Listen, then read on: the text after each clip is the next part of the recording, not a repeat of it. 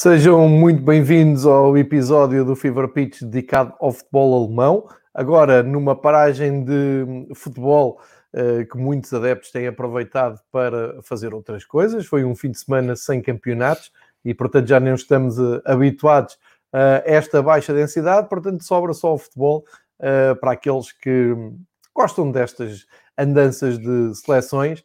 Eu sou um deles, já tenho dito aqui mas aceito e compreendo que a maior parte das pessoas se desligue e uh, até se concentra noutras matérias, mas uh, e por, com esta introdução quero dizer que vamos começar por falar na seleção alemã, mas cheira-me que uh, serei eu mais entusiasta a falar das duas vitórias da seleção alemã, o Marco já está a dizer que sim, do que o próprio alemão, o grande, o grande Marcos Horn, que está aqui todas as semanas para falar de futebol alemão uh, e que é muito mais cético em relação à seleção alemã do que eu. Uh, e vou começar eh, por aí. Primeiro, dar as boas-vindas ao Marcos, a mais um episódio, mais uma semana do, no Fever Pitch. Marcos, espero que esteja tudo bem por aí. As notícias não são animadoras em relação à situação atual da Alemanha e da pandemia.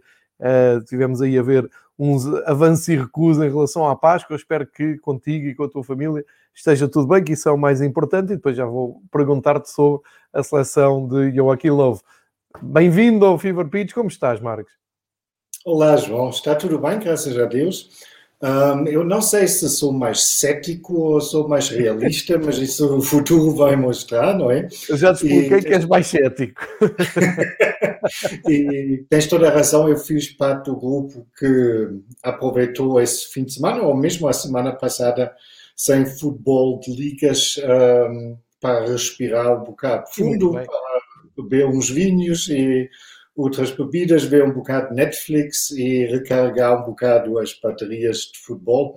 Um, isso, agora fora brincadeira, uh, obviamente não é que não me interessa por nada pela seleção, só que esse grupo, e olhando para o, uh, os adversários, com todo o respeito que a Alemanha tem na qualificação para o Mundial, pensei quanto se não agora para fazer uns dias de pausa e uh, vi o grande 3 a 1 dos Kickers Offenbach fora em Alzenau em direto na, na, na, internet e foi tudo o que vi de futebol e obviamente vi uns resumos uh, das seleções.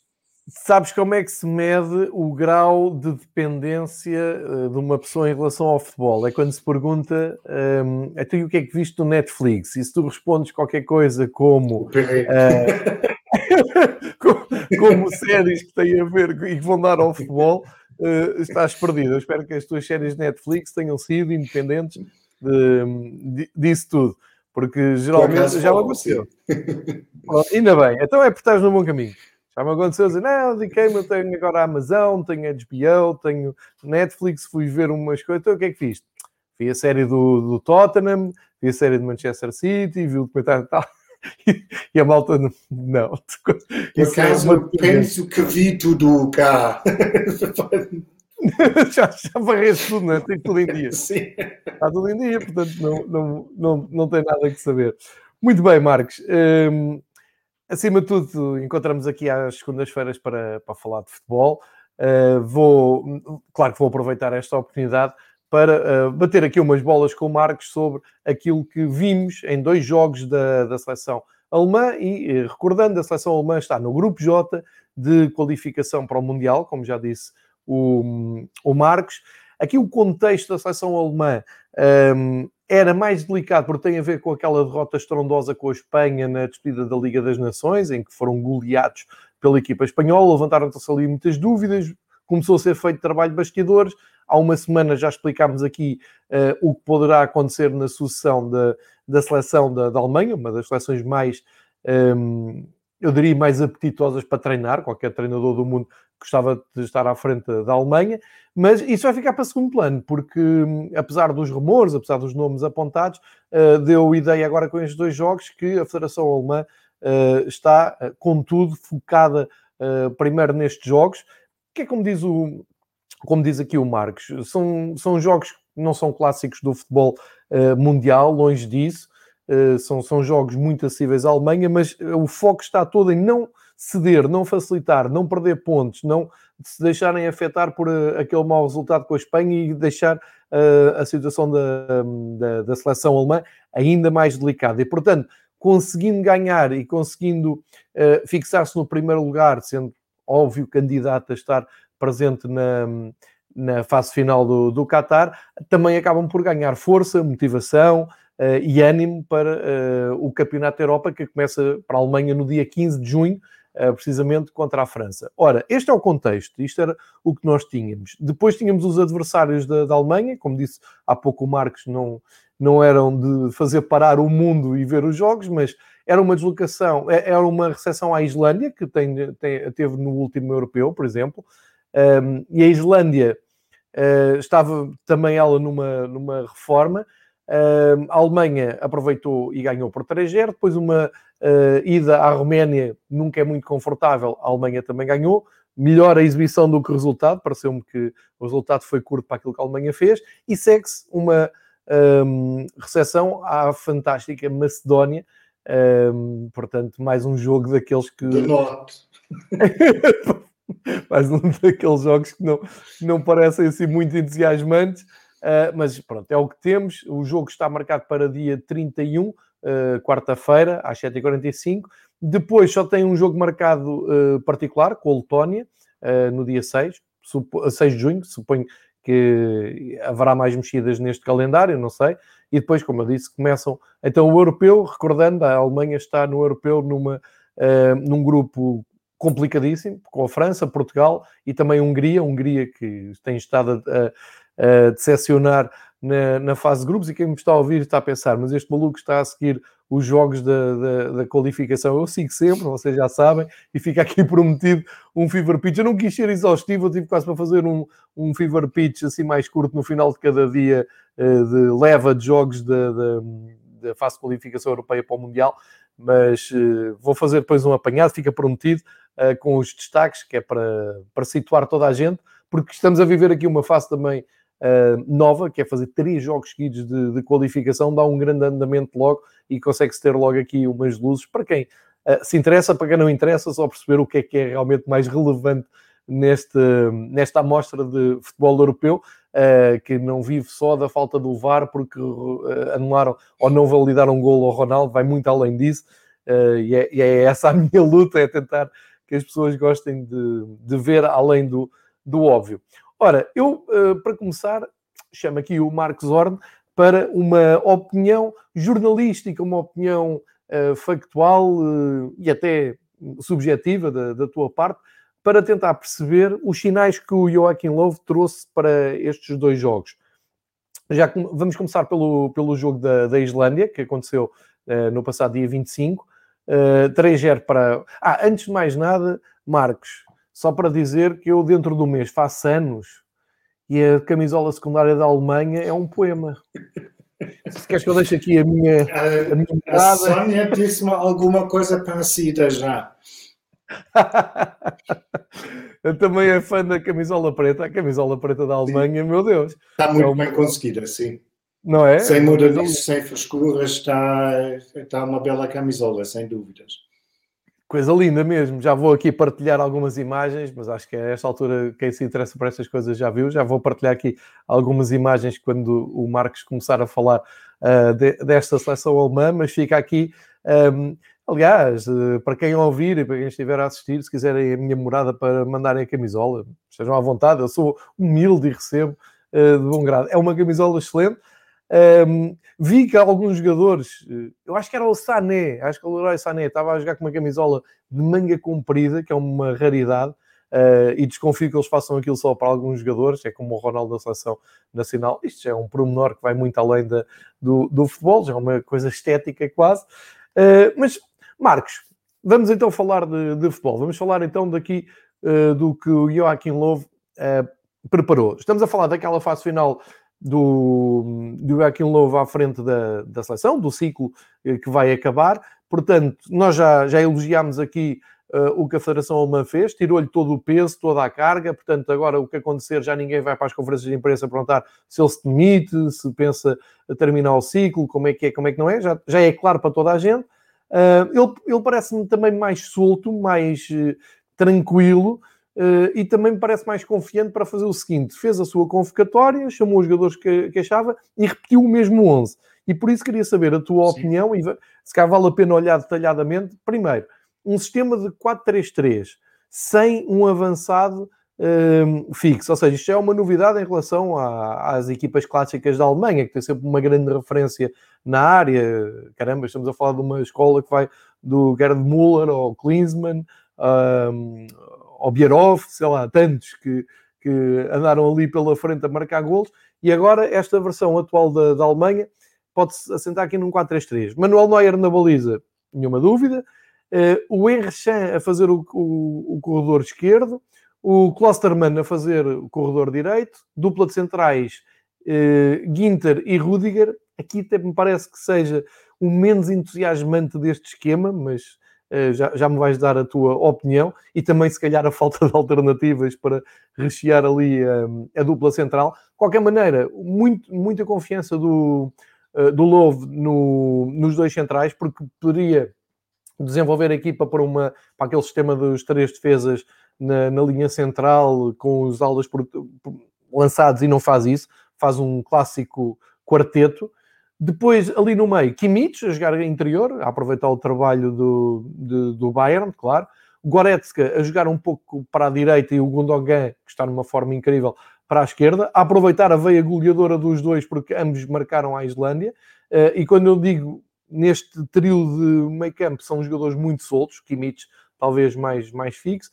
E depois o trio de ataque, uh, Leroy Sané pela esquerda, o Kai Havertz pela, pela direita e o Gnabry como referência um, ofensiva, mais pelo meio, mas tudo isto muito dinâmico, muito solto, com muitas movimentações e aproveitar o muito bom trabalho que é feito no Bayern, que é feito no Manchester City, um, também que é feito pelo.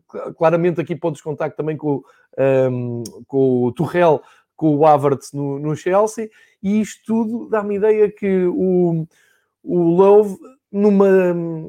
Eu não queria usar a palavra humilde, não é? Mas uh, pá, mais inteligência a tentar sacar o que de melhor está a ser feito nos clubes e pôr tudo ao serviço da seleção. Depois pareceu-me uma seleção comprometida, uh, nomeadamente neste jogo com a Islândia, que chegaram em estrangeiro. Agora, tudo isto que eu disse é absolutamente pessoal, é uma visão subjetiva minha e uh, o meu grande interesse nesta conversa contigo é saber o que é que tu achas deste mesmo assunto, deste mesmo 11, da, desta estratégia de Joaquim Love, o que é que tu concordas, discordas, o que é que acrescentas, o que é que achas que ainda pode mudar. Isto, eh, já falamos depois do, do jogo com a Roménia, que acho que foi um pouco mais do mesmo, mas partindo deste, ehm, desta base, eh, as, as tuas impressões, o que, é que, o que é que tu achas que pode estar aqui a ser feito? Uh, não estão muito longe das tuas impressões, João, uma vez que o Löw repetiu, como já disseste, uh, o 11 uh, da Islândia e, e, no jogo com a Roménia, algo que não aconteceu há cinco anos. É a primeira vez que a Alemanha jogou duas vezes, dois jogos seguidos com o mesmo 11 inicial. Isso, para já, devia ser uma indicação que estamos a olhar com uma ou, digamos com poucas alterações para, para a paz que o Löw quer levar para o europeu, porque falta o jogo com a Macedônia e depois falta um amigável e se calhar será anunciado mais um ou dois jogos, mas de facto uh, já há muito pouco tempo de preparação e por isso eu acredito que na linha de frente uh, vamos ter que contar com o Thomas Müller, que toda, toda a gente espera que vai ser chamado para o europeu. Um, e... Aí será um regresso, não é? Só, só para situar, será um regresso à seleção. Exatamente. Um, e, obviamente, digamos, na forma em que o Thomas Müller está, se regressa para, para a seleção é para jogar. Não, não claro. é jogador para o. E isso seria até uma referência, não é? naquele lugar sim, que está a fazer sim. o Gnabry, embora o Gnabry tenha estado bem, não é?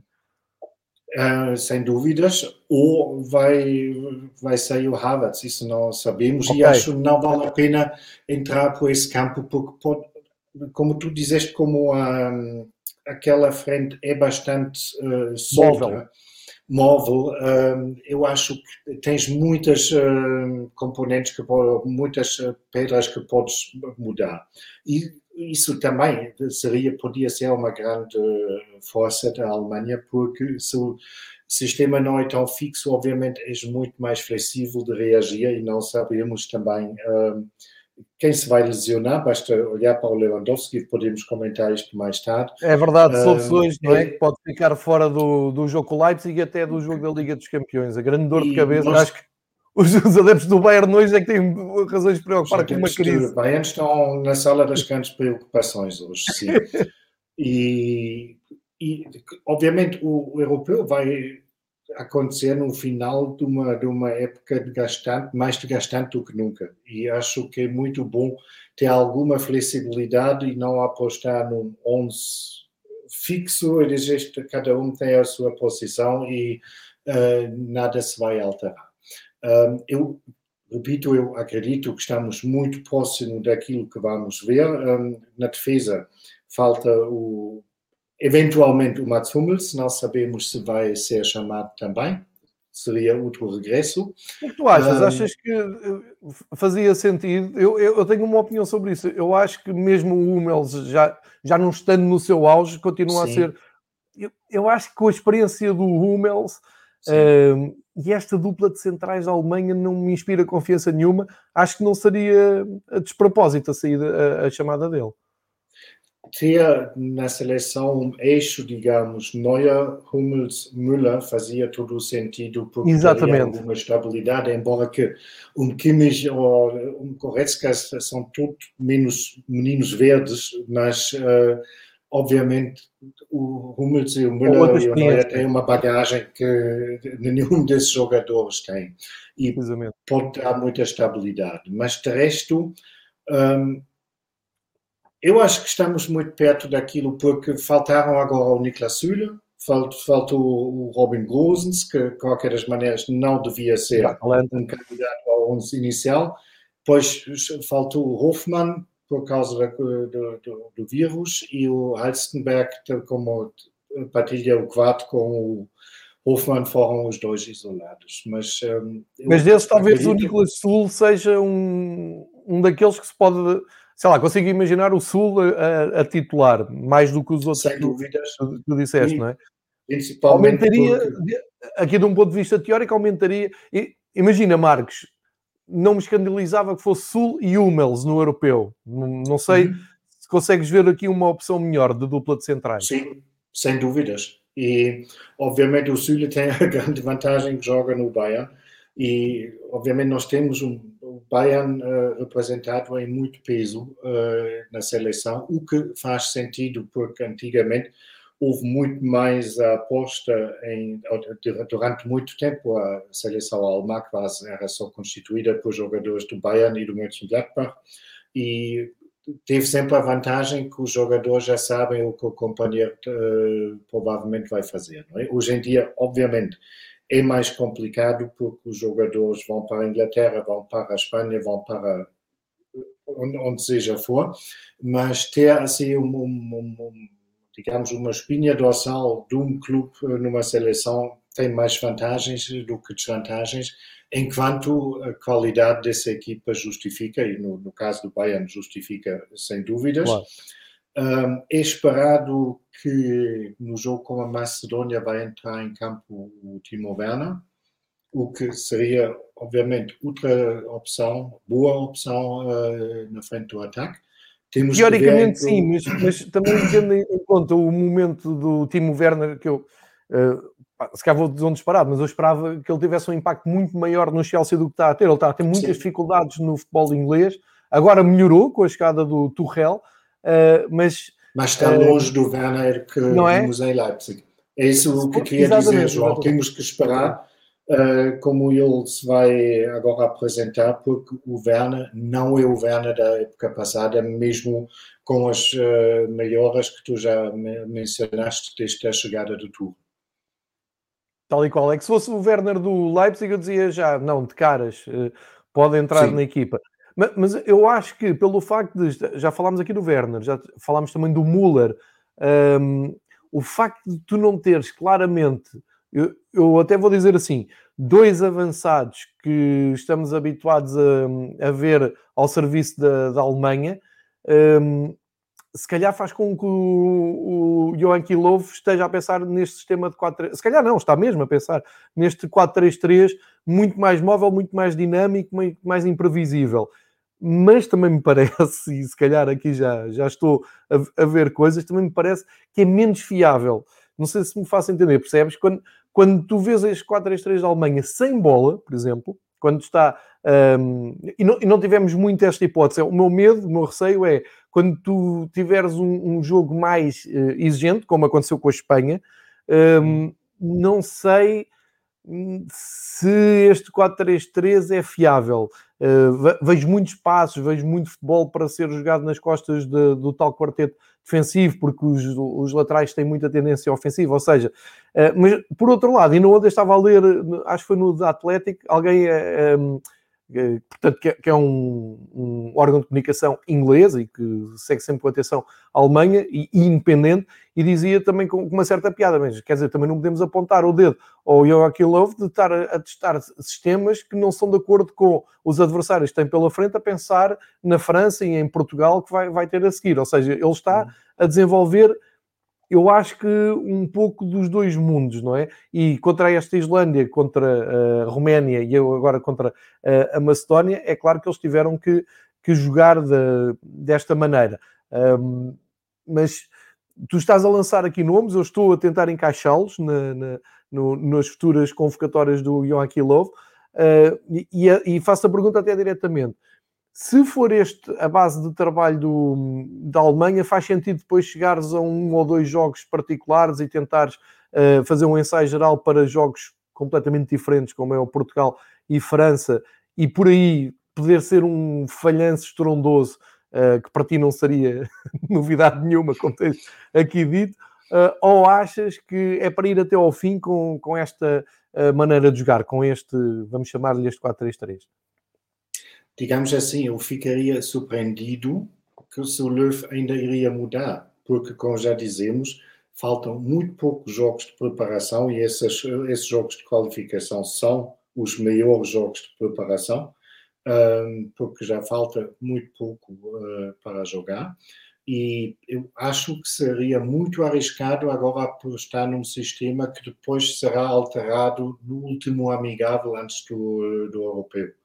Um, tu tens toda a razão, a Alemanha tem, uh, no meu ver, tem, tem duas grandes lacunas. Primeiro é o aproveitamento das oportunidades, que, ao que vi e também li uh, sobre o jogo com, uh, na Roménia ontem, desperdiçaram muitas muito, ocasiões muito. e aí, obviamente, um Werner em forma dava muito jeito, porque, outra vez, com todo o respeito para com a Roménia, num jogo desses pode estar ao luxo porque um 1 a 0 pode ser suficiente. Num jogo com Portugal ou França, se calhar se, estás a fazer a tua própria sentença da morte, não é? Porque não vais ter tantas ocasiões e se não aproveitas as poucas que vais ter, muito provavelmente não vais ganhar o jogo.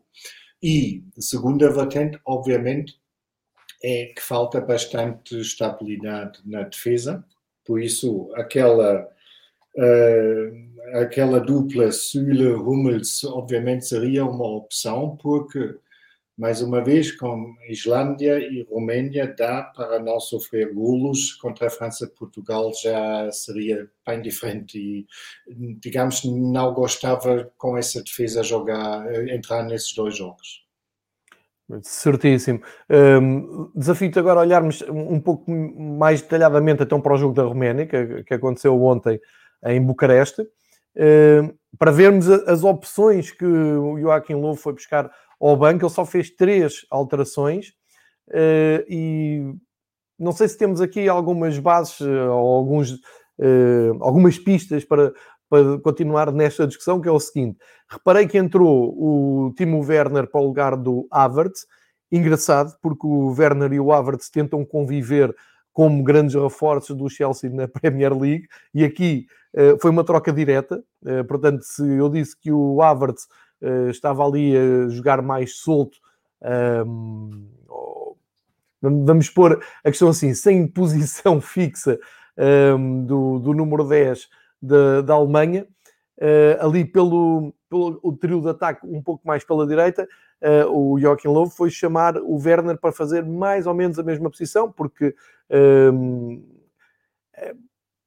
vou colocar a questão desta maneira. O, o quando olhou para o jogo, trocou o trio de ataque. Talvez até tenha a ver com aquela ineficácia que há pouco falámos, não é? Muitas oportunidades, poucos golos, e não ficaram livres de sofrer ali uns sustos no fim, com o, o Puskas a, a poder ainda ter marcado, o Puskas também tinha entrado um, aos 76 minutos.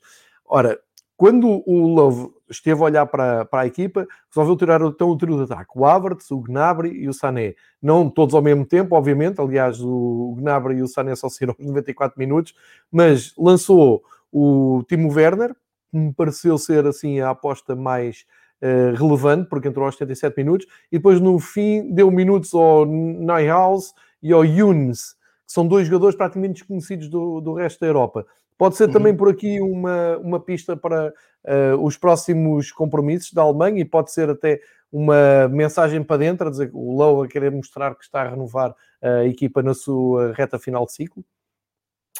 Um, eu creio que o Werner vai ser a opção, uh, obviamente, para o europeu, uh, mesmo potencialmente para o 11 inicial, porque temos que esperar até junho quem depois se apresenta, em que forma. Eu repito, claro creio que o Thomas Müller vai estar no 11 e por isso provavelmente vamos uh, falar ou Werner ou Havertz uh, no 11 potencial. Um, em relação ao Neuhaus e ao Younes, eu acho que isso foi mais um prêmio de entrar no okay. jogo, porque foi mesmo aos 92 e aos 94, e aí já não vai experimentar nada. Um, eu acho eles, os dois têm um, boas hipóteses de fazer a viagem, mas certeza absoluta só como, digamos, jogadores do plano B. Que também precisas uh, num torneio desses, desses, porque nunca se sabe o que acontece, não só em eleições, tu não sabes o que vai ser o estado da pandemia na altura, e o, obviamente o Yunus um, justifica uh, de que maneira o regresso à seleção, é? porque ele está em Frankfurt em grande forma, e, mas obviamente não é a partida um, um jogador óbvio para um 11 inicial no Campeonato. Ok, fica, fica então feita essa, essa análise. Um, portanto, em jeito de resumo, partilho aqui uh, as considerações que tiramos de, desta análise aos dois jogos da Alemanha. É, podemos ter aqui uma base, podemos ter aqui algo relevante que é o tal 4-3-3 uh, que o treinador alemão uh, está a usar na, nesta fase de qualificação para o Qatar. temos os nomes, mais do que os nomes que estão a jogar serão claramente escolhas seguras, pelo menos deste 11 repetido, serão escolhas seguras para o europeu. Uh, importa também uh, destacar os nomes recuperados pelo Marcos, uh, de, de, ausências forçadas, como o Sul, como o Hummels, um, ehm, como o Müller, que se adivinha o seu regresso à seleção.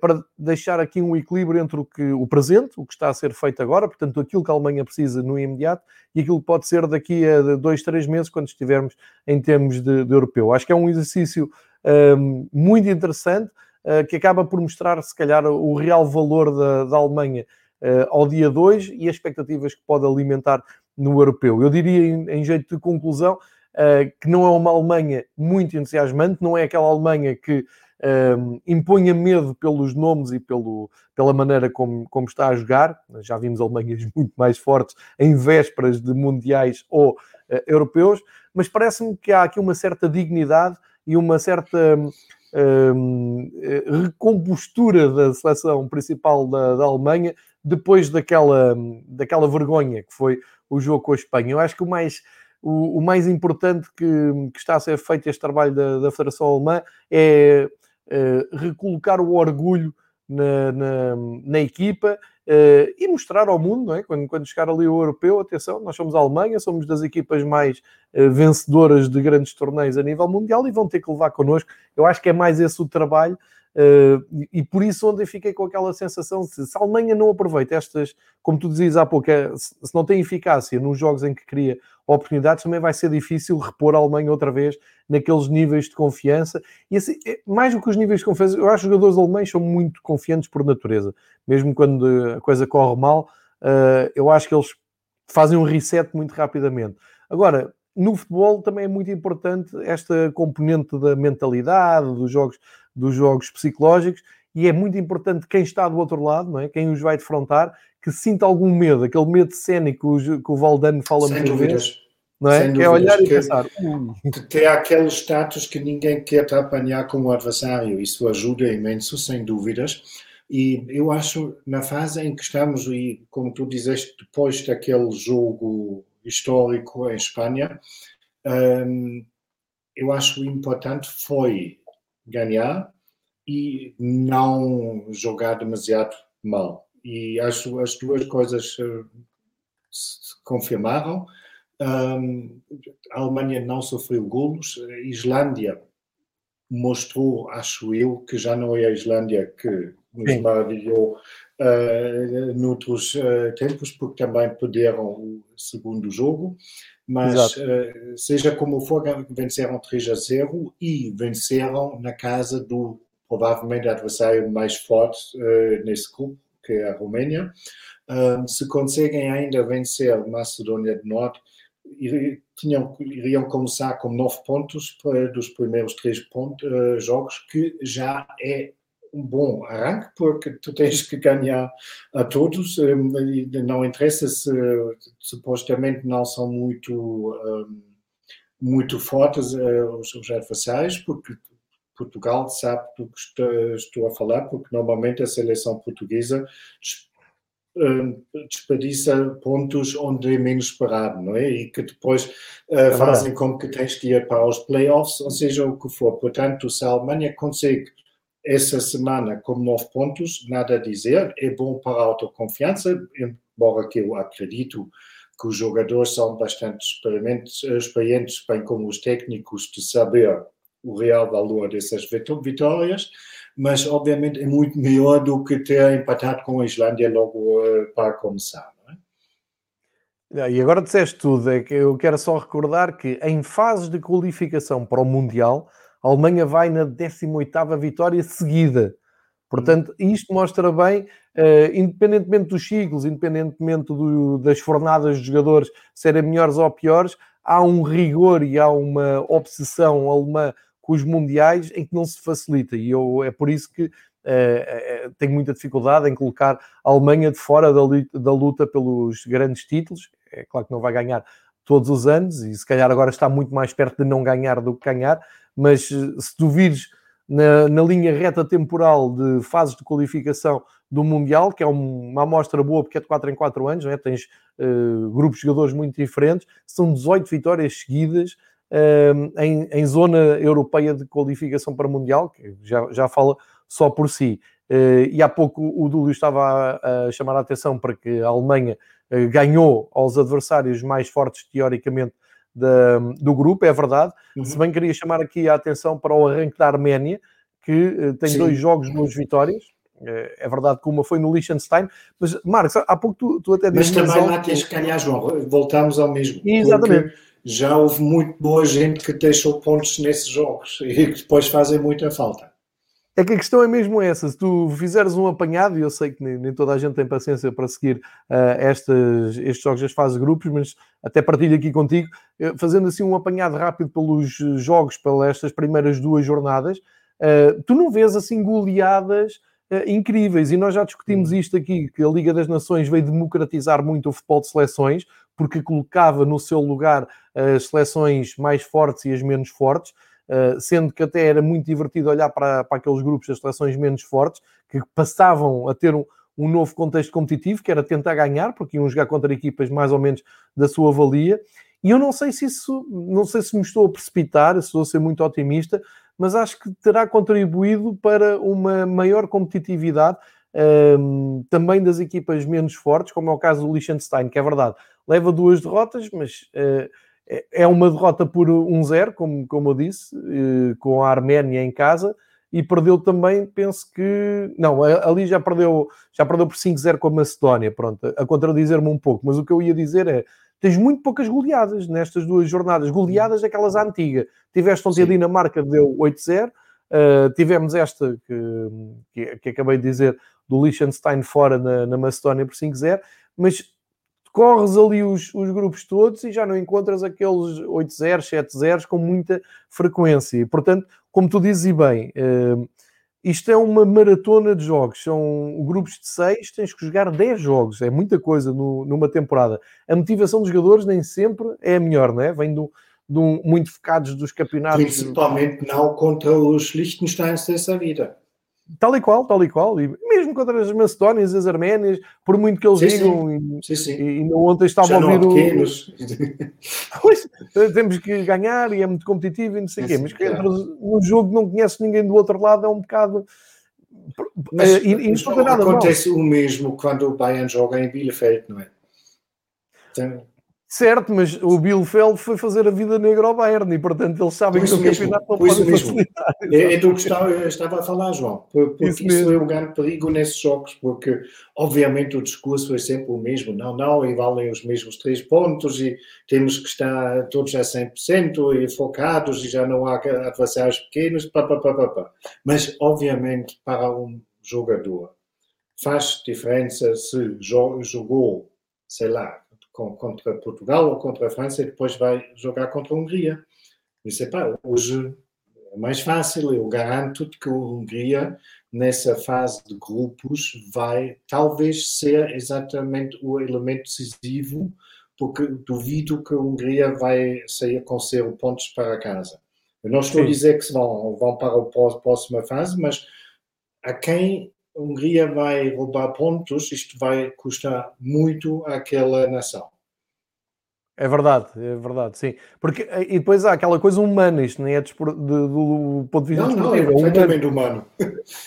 Tu jogas contra a França, jogas contra Portugal, sim, jogas sim. contra a Alemanha, estás no auge, não é? Da concentração, da motivação, e de repente levas com a Hungria e pensas, bom, ok, isto aqui, sim. a coisa resolve-se de outra... qualquer de outra das formas vai se resolver, sim. E isso é, por isso é? mencionei o Bayern em Bielefeld, ou mesmo em Hoffenheim. O Hoffenheim faz um, não faz, está longe de fazer um grande campeonato, mas ganhou 4 a 1 ao Bayern. Exatamente. E, é na altura isso, em isso é muito perigoso. Acabaste de jogar com o Barcelona, ou pronto, uma daquelas maravilhas do mundo, e depois vais lá. Quanta gente vai resolver isto? Aconteceu-lhes em Kiel, na taça, e pronto, por aí fora. Tal e qual. Tal aliás, senão não, não precisávamos de ver futebol, não é? Sim, já estava tudo feito e era só meter a cruz no, no mais forte. Uh, olha, para fecharmos isto, e, e temos aqui um, um, belo episódio sobre seleção alemã, uh, a, a seguir as minhas expectativas, portanto, devo dizer. Uh, as minhas também. já sabia. Uh, só para rematar, então, recordar e fica aqui o convite para que sigam os jogos do Grupo J de, da fase de, europeia de qualificação para o Mundial. Eh, dia 31, quarta-feira, acaba este, esta tortura para os adeptos que não gostam de futebol de seleções, é, é o ponto final a meio da semana. Uh, no grupo da Alemanha, então, temos Arménia e Roménia. Jogo interessante, porque a Arménia leva duas vitórias. Alemanha-Macedónia, também um jogo, obviamente, interessante, porque a Macedónia já, já ganhou um dos jogos um, e uh, a Alemanha quer por, comprovar este bom momento e dar seguimento àquela série de 18 vitórias seguidas e o Liechtenstein com a Islândia, uh, jogos às 5 e às 7h45. Uh, eh, talvez na próxima segunda-feira possamos fazer um traçado muito mais curto, ali um, um minuto ou dois, para uh, só reforçar esta análise muito mais detalhada, muito mais profunda de tudo o que é. Aquela o... João. Não, isso não é. Meu Deus. Só se o Pandev virar do avesso a seleção alemã, tudo é possível, mas eh, cá estaremos então para, para comprovar. Já agora, para fechar aqui o capítulo de seleções, aqui uma nota, porque é notícia do dia, um, ehm, como tu, e tu já disseste há pouco, uh, adeptos do, do Bayern devem cada vez odiar mais o futebol de seleções e as pausas de seleções, para além de não verem a sua equipa jogar. Uh, há grande possibilidade do Lewandowski falhar o jogo com o PSG e o jogo com o Leipzig, que é um jogo determinante para a luta pelo título. Uh, o Lewandowski lesionou-se na seleção uh, da Polónia. E repara bem uh, a revolta, isto se fosse com o meu clube eu ficava maluco. A Polónia jogou contra Andorra. Penso pois. que estou, estou a dizer bem, não é? Foi contra Andorra. Eu acho que sim, João. Jogou contra Andorra ganhou 3-0. O Lewandowski vai faltar, vai falhar agora o jogo com a Inglaterra. Porque já foi, acho que vai ser dispensado da seleção. Entretanto, recordar sim, sim. que é uma seleção liderada hoje a Munique. Exatamente, ele jogou contra a Hungria na, naquele, naquele empate de 3 a 3, um jogo de malucos, uh, e agora conseguiram ganhar por 3-0. Uh, eh, Lewandowski fez os seus dois golos, mas pagou caro esse, esse esforço e uh, sai da seleção de Paulo Souza, que chegou assim à primeira vitória à frente da Polónia. Que impacto é que isto pode ter no Bayern? Ou achas que não. Eu acho que o Leipzig, enfim, é o, é Lewandowski, é, é a máquina trituradora de golos, pode baixar ali um pouco o ânimo, ainda por cima o Lewandowski corria, corria e corre, espero que recupere depressa para aquele recorde que tu aqui falaste dos 41 golos na, na, Bundesliga, e depois há essa Champions já a espreitar, não é? Isto é um calendário muito apertado, tem destas coisas. Podemos correr o risco de ficar sem Lewandowski numa fase determinante da época. Bem, um, as notícias que eu tenho no momento é que é uma lesão dos ligamentos, um, sem ser especificado eh, qual é exatamente eh, a, a lesão, um, e li hoje que, por norma, um, demora entre 5 e 10 dias a, a, fase de recuperação. Ora, 5 dias significaria que ele vai perder o jogo com o Leipzig, 10 dias iria significar que também perde o jogo com o PSG. Um, Agora, como digo, tudo, toda a informação é muito vaga. Ele, como disse, ele regressa hoje a Munique e vai ser avaliado. E, Para já perde o jogo em Inglaterra, como tu dizias, não é? Exatamente, pela uh, seleção do seu país. E eu duvido que o Bayern o vai pôr a jogar a qualquer custo, por, mesmo contra o Leipzig, porque, obviamente, o Lewandowski é uma pedra importantíssima, porque ele é o único quase tens a garantia que não falha as oportunidades criadas e aliás quando falámos da, da Alemanha há pouco eu quase tinha dito que falta à Alemanha é um Lewandowski, não é? Porque é aquela máquina que aproveita as ocasiões que estás a criar. Um, mesmo assim, obviamente, um, o Bayern não é tão dependente do Lewandowski como, por exemplo, um Dortmund depende do Holland. E eu não consigo imaginar que eles vão pô-lo a jogar sem ter garantia, quase 100%. garantia, que ele está mesmo recuperado, porque senão iriam-se arriscar uh, perdê-lo para o resto da época. Eu não consigo ver. Eu, eu, creio que a autoconfiança do Bayern é suficientemente alta para não correr esse risco.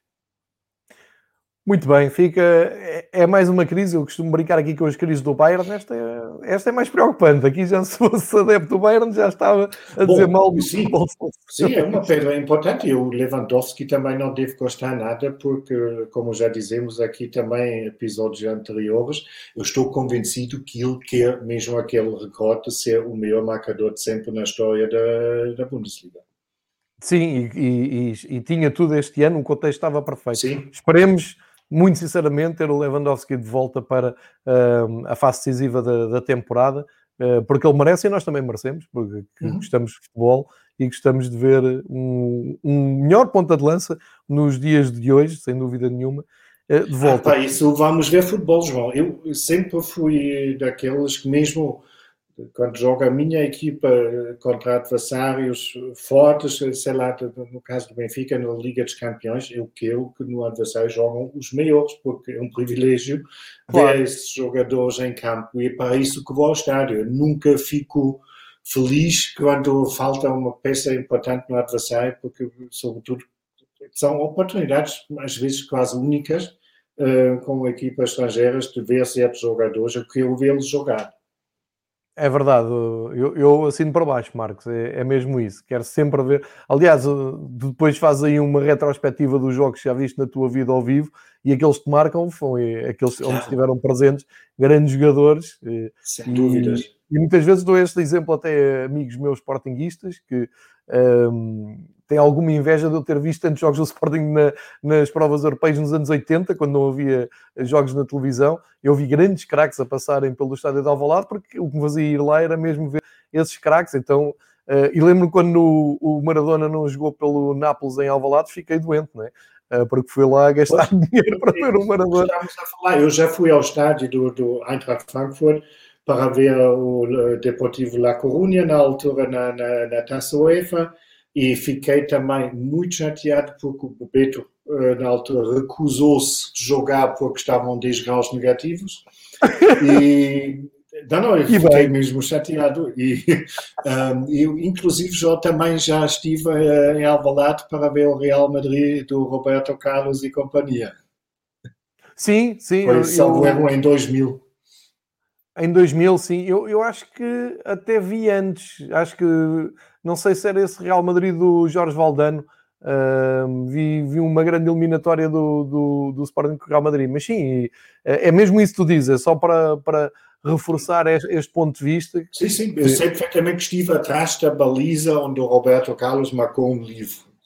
Exato. Sabes, ainda 21 anos mais tarde, sabes disso e é por isso que vais aos estádios e por isso é muito a pena, independentemente de para que equipa ou país uh, joga, quando as grandes estrelas não, não estão em campo.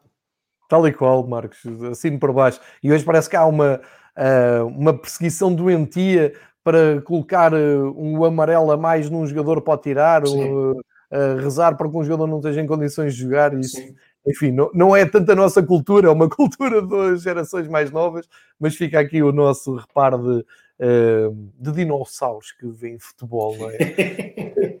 já, já, era para ter mudado aqui a página, mas vou fazer aqui só mais um, uma, um tempo de desconto no, nas seleções, porque o Dúlio levanta aqui uma questão que eu já falei várias vezes com o João Queiroz. O João Queiroz tem muito essa teoria, que se calhar estas fases de qualificação faziam mais sentido fazer-se durante um mês antes de começarem as fases finais. O João Queiroz bate muito nessa tecla, eu tenho mais reservas. Interessante.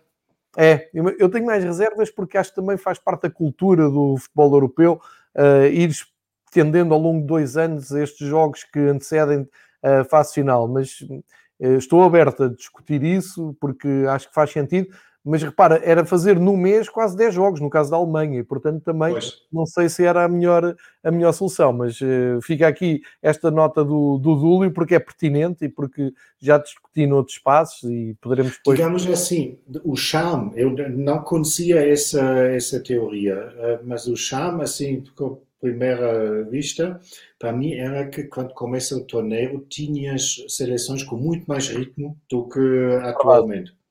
Porque é tinhas é mesmo, a máquina estava a funcionar mesmo. É verdade, e, e tiravas, se calhar, esta, este ónus do, do jogador, do, dos adeptos do Bayern de estarem hoje, a esta hora, a conversar, assim, então vamos perder o Lewandowski, porquê? Porque ele se lesionou contra Andorra.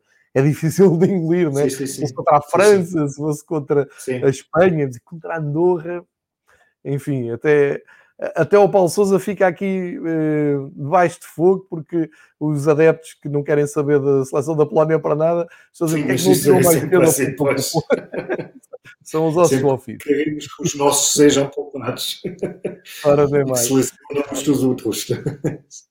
Vamos aproveitar este episódio em que não houve campeonatos um, ehm, nacionais, em que não houve Bundesliga uh, no, no seu esplendor, para fazermos algo que tínhamos prometido aqui na semana passada, que é olhar com um pouco mais de detalhe para o campeonato da segunda e da terceira divisão e depois fechamos a espreitar já a próxima jornada da Bundesliga, que vai acontecer a partir da próxima semana, felizmente, não é? temos futebol de, de campeonatos de regresso, mas uh, peço agora aqui a ajuda do Marcos para uh, decifrar esta segunda divisão alemã, sempre muito interessante, com transmissão televisiva, cobertura televisiva para Portugal através do operador Eleven Sports, que é sempre importante e que mostra uh, o interesse do, de uma prova. Muita gente diz que a seguir ao top 5 de campeonatos europeus, os mais interessantes campeonatos é a segunda divisão de Espanha, de Inglaterra e da, da Alemanha. Há sempre essa, um, eu diria brincadeira, mas já em tom sério. Então, o que é que temos aqui na, na segunda divisão alemã? Uh, só para centrar isto, sei que metem-se muito comigo por causa do Hamburgo. Reparem que o Hamburgo está em zona de subida, portanto, calma com as piadinhas. É? Hamburgo está em zona de subida, 49 pontos. O Bochum está a fazer uma época espetacular, vai à frente com 51 pontos. Talvez até aqui a surpresa. O Marco já nos vai explicar e contextualizar isto tudo. E em zona de playoff, de discutir o playoff, já sabe, na Alemanha, o terceiro joga contra o penúltimo da Bundesliga. Um, o terceiro da, da, segunda divisão, é o, o Greuther Furt, que tem, tem 47 pontos. Aqui o grande problema é que isto são dados absolutamente do momento, porque se olharmos para baixo, o Olsen Kiel, que tem feito uma, uma presença na taça da Alemanha espetacular, tem 46 pontos, portanto está ali um ponto da subida.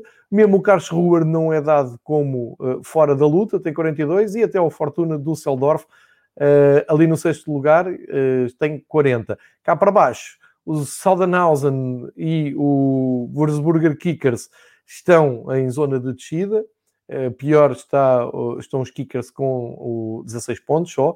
Depois o, o Osnabrück tem 23 e já com 3 pontos de avanço está o Eintracht Braunschweig, depois o Nuremberg, que nos habituámos a ver noutros, noutros contextos mais acima, uh, e o Jan Regensburg, que tem 30 pontos. Ora, e, e, para não me esquecer, o São Paulo está tranquilo com 35 pontos, é uma das equipas mais queridas dos adeptos, não só em Portugal, mas um pouco por todo o mundo, e portanto está ali em águas tranquilas, fazendo um campeonato muito equilibrado, 9 vitórias, 8 empates, 9 derrotas. Ora, isto é o factual. Agora, uh, Marcos, explica-nos o que é que devemos esperar até ao fim da segunda divisão alemã. Bem, uh, fizeste um bom resumo, João, porque, obviamente, até ao sexto lugar, uh, teoricamente, as uh, equipas ainda podem ter ambições para subir para a primeira divisão, embora que eu acredito que provavelmente vamos, vai ser discutido entre os primeiros quatro, principalmente se olharmos para o número de jogos, o Holstein Kiel neste momento está com dois jogos em atraso, porque tinham vários casos de corona também, e tiveram jogos adiados, portanto, eh, se o Kiel ganha, pode recuperar ainda seis pontos, não é? E isso, com isso ficariam outra vez no primeiro lugar e o Hamburgo ficaria no lugar dos playoffs, mas isso obviamente é matemática. O que queria dizer é que é provável que o Kiel não perde os dois jogos em atraso e com isso, obviamente, o fosso entre o quarto e o quinto lugar fica cada vez maior. Um, também de salientar que, olhando para os primeiros seis classificados, só o Kiel ainda não esteve na primeira divisão.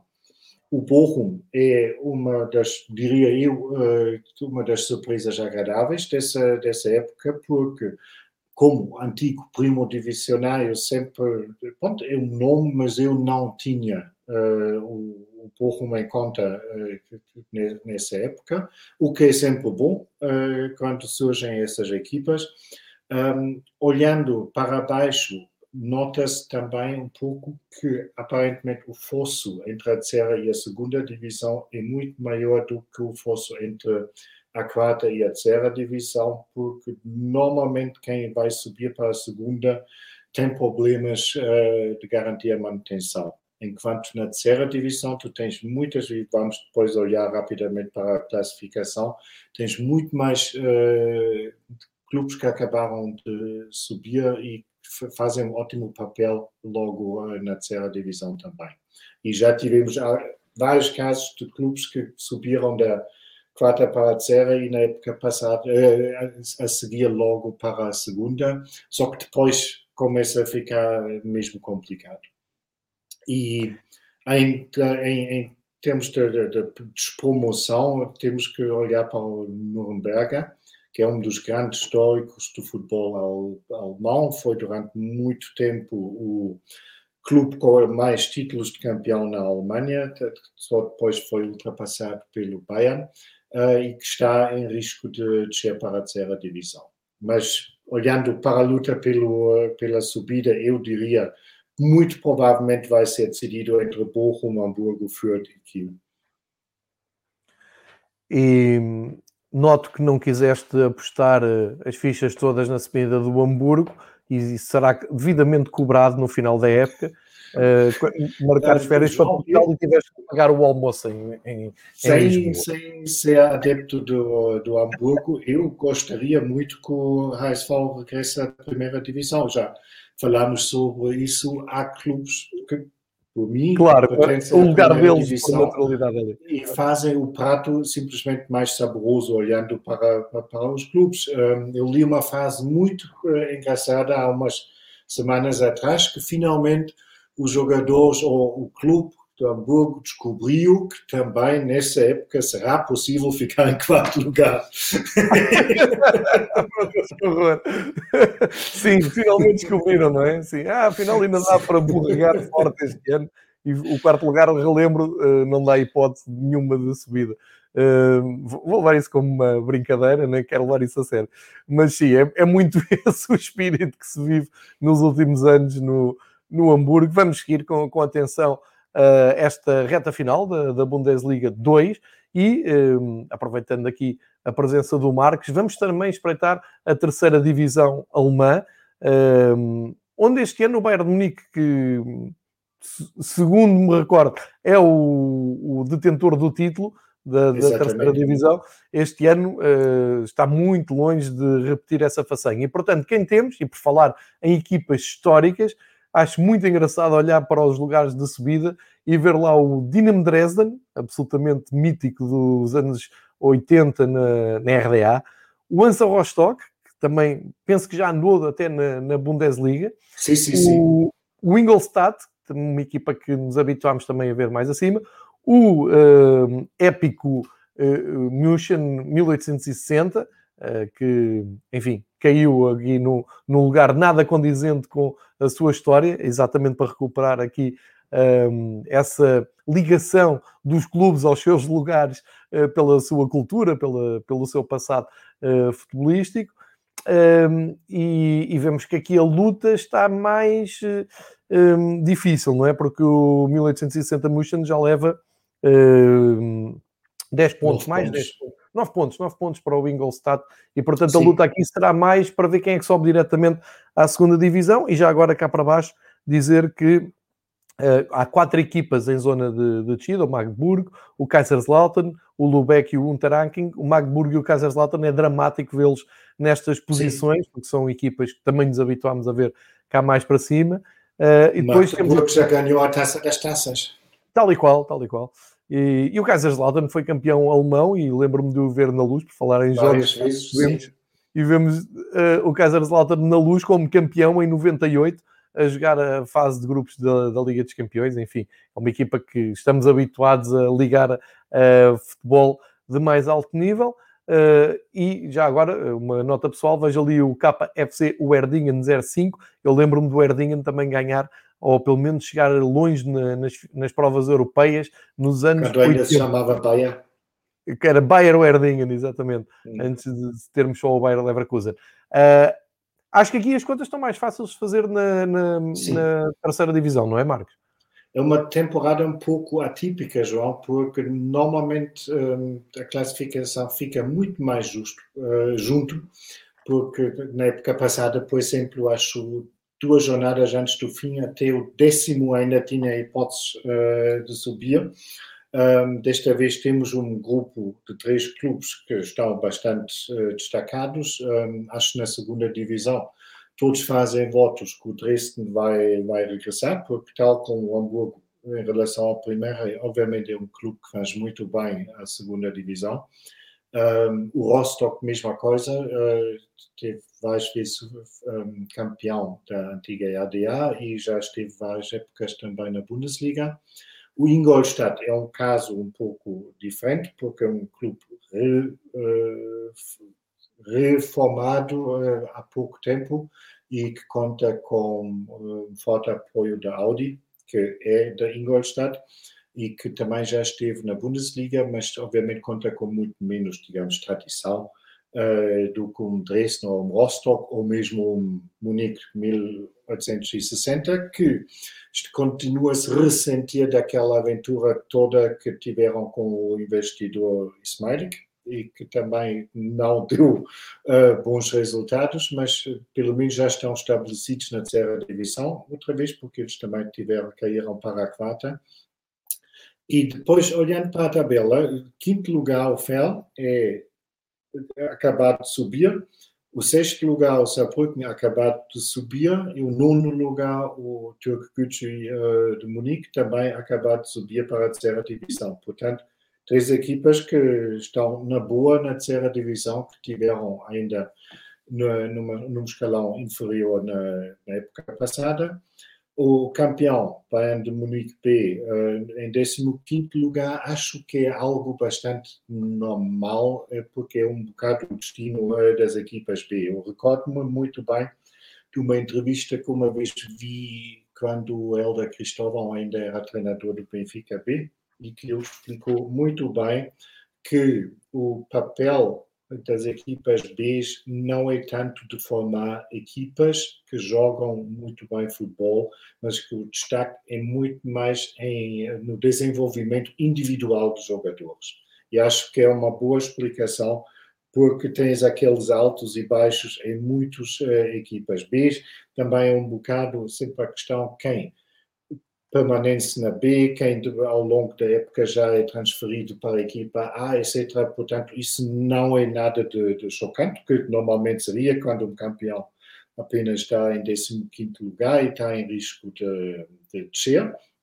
E em baixo, obviamente, o Magdeburgo e o Kaiserslautern. Uh, o Magdeburg, em 2015, subiu uh, para a terceira divisão, eliminando os meus Kickers uh, na, nos playoffs, uh, que tem um público impressionante. Se, sempre fazemos votos que um dia vai haver outra vez público na, na bancada. Eu estive nos dois jogos na altura dos Kickers em Magdeburg, sinceramente, foi um dos estádios mais ruidosos que já vi na minha vida. E já vi alguns eh, ambientes ruidosos, mas em Magdeburg, e eles têm só 22 ou 25 mil lugares, foi impressionante mesmo. E eh, seria pena para a terceira divisão perder eh, esse antigo campeão europeu, bem como obviamente já falámos na semana passada, um, o Kaiserslautern seria um drama porque ninguém sabe se eles uh, se iriam recompor se caem para a quarta divisão. E um, em último lugar, o Unterhaching, um, não sei se alguém ainda se lembra, isso foi também há uns 20 anos atrás, o Leverkusen era quase, quase campeão. foi essa época em que se ganhou uh, ganhou a, a alcunha de Wieskusen em vez de Leverkusen. um, Leverkusen tinha que ganhar em Unterhaching para ser campeão e perderam lá. Unterhaching é um bairro de Munique e estavam, acho já estavam condenados a descida e mesmo assim conseguiram perder lá e não for, mais uma vez não foram campeões e acho que foi a mesma época em que também perderam a, final da Liga dos Campeões contra o Real Madrid. Que final da época. Ou seja, tudo o que seja descer para o Unterhaching será sempre festejado pelos adeptos de Leverkusen. Uh... um, um, pouco como eu senti quando o Celta foi à segunda divisão, pensei, bem feito. Coisas do futebol, não é? Memórias que, que, acompanhamos e que faz parte também para nos sentirmos ligados ao, ao nosso passado. Um, olha, agora para, para fecharmos o episódio e voltarmos a, então ao futebol principal, à Bundesliga, deixamos aqui o quadro de jogos e os teus destaques para a próxima jornada da Bundesliga, lembrando que, um, recordando que o Bayern e o Leipzig estão separados por 4 pontos uh, e que a luta está muito acesa também na, na zona de descida. E por isso, lança aqui os jogos, já o tínhamos feito na semana passada, mas agora ficamos aqui a 4 dias do, do regresso da Bundesliga. Jogos, uh, recordo, todos marcados para sábado. Não há o jogo então de sexta-feira à noite que costuma abrir a jornada por causa dos compromissos das seleções. E uh, esse jogo passa para sábado à noite, que é uma coisa uh, pouco habitual na Alemanha, termos futebol ao sábado à noite. e ao domingo à noite também não há. Já agora fica aqui a nota para, para outras pessoas que pensem em calendários. E, e deixa então aqui o. Eu vou dizer os jogos, o, o Marcos depois deixa os seus destaques. O Borussia Dortmund recebe o Eintracht Frankfurt. Uh, isto tudo às duas e meia, naquele, naquele compacto que eu gosto de assistir em mosaico na, na Sky alemã. Uh, Borussia Dortmund, Eintracht Frankfurt, Bayer Leverkusen com o Schalke, Wolfsburg com o Colónia, Mainz com o Arminia Bielefeld, uh, Augsburg com o Offenheim. Depois, o grande jogo, Leipzig, Bayern, marquem nas vossas agendas sábado, 5 e meia, e uh, à noite o Mönchengladbach com o Freiburg. Para domingo, dois jogos, o uh, Stuttgart da Werder Bremen, uh, um clássico de futebol alemão às duas e meia, e depois às cinco e meia a fechar toda esta jornada, União de Berlim e Hertha de Berlim, o grande derby de Berlim a fechar. Os teus destaques, uh, que já desconfio quais sejam, Marcos. Bom, é, é, escolhe-se sozinho, não é? Temos três pratos mesmo fortes nessa jornada, o que é raro acontecer. Um, primeiro o Dortmund contra o Frankfurt, que é, o Dortmund joga mesmo pela, pelo acesso à Liga dos Campeões, porque já está com quatro pontos de atraso ao Frankfurt, e, portanto, o quinto classificado recebe o quarto classificado.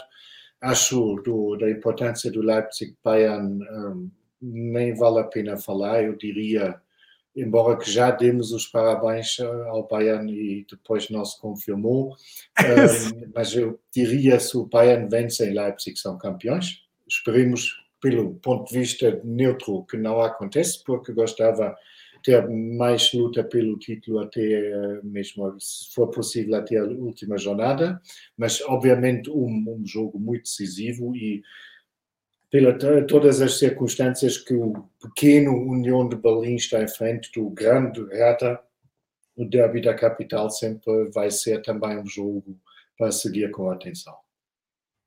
É isso mesmo, imperdível mesmo é o Leipzig e o, Bayern. Agora, arrisco eu dizer isto com alguma tristeza, talvez as coisas estejam um pouco menos desequilibradas com a provável ausência do Robert Lewandowski uh, no Bayern mas uh, cá estaremos depois para fazer esta análise na, na próxima segunda-feira e ver se isto também não foi mais uma daquelas crises do Bayern que rapidamente tem solução no vasto plantel e nas ideias do Hansi Flick para, para estes jogos.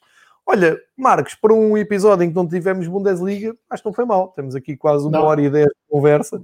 Acho que estivemos bem, falámos muito da, da, da situação alemã, o, o, que é bom, porque agora só vamos voltar a falar da seleção da Alemanha mais perto do Euro. Para a semana ficará só uma nota de rodapé e, e vamos passar uh, as próximas semanas todas dedicadas aos campeonatos da, da Bundesliga, também às provas europeias, uh, e hoje ficou. Um, há, há, sempre aquela, aquele início do, Sabes aquela imagem do, do, criador, do autor que olha para uma página em branco e pensa assim: eu sei que tenho coisas para escrever, mas não está a sair nada. Estávamos assim um pouco quando começámos o episódio e pensei: se der 15 minutos, 20 minutos a falar da seleção já dá muito. Mas mais uma vez fica provado que falar de futebol, seja sobre que assunto for, dava para o dia todo, felizmente.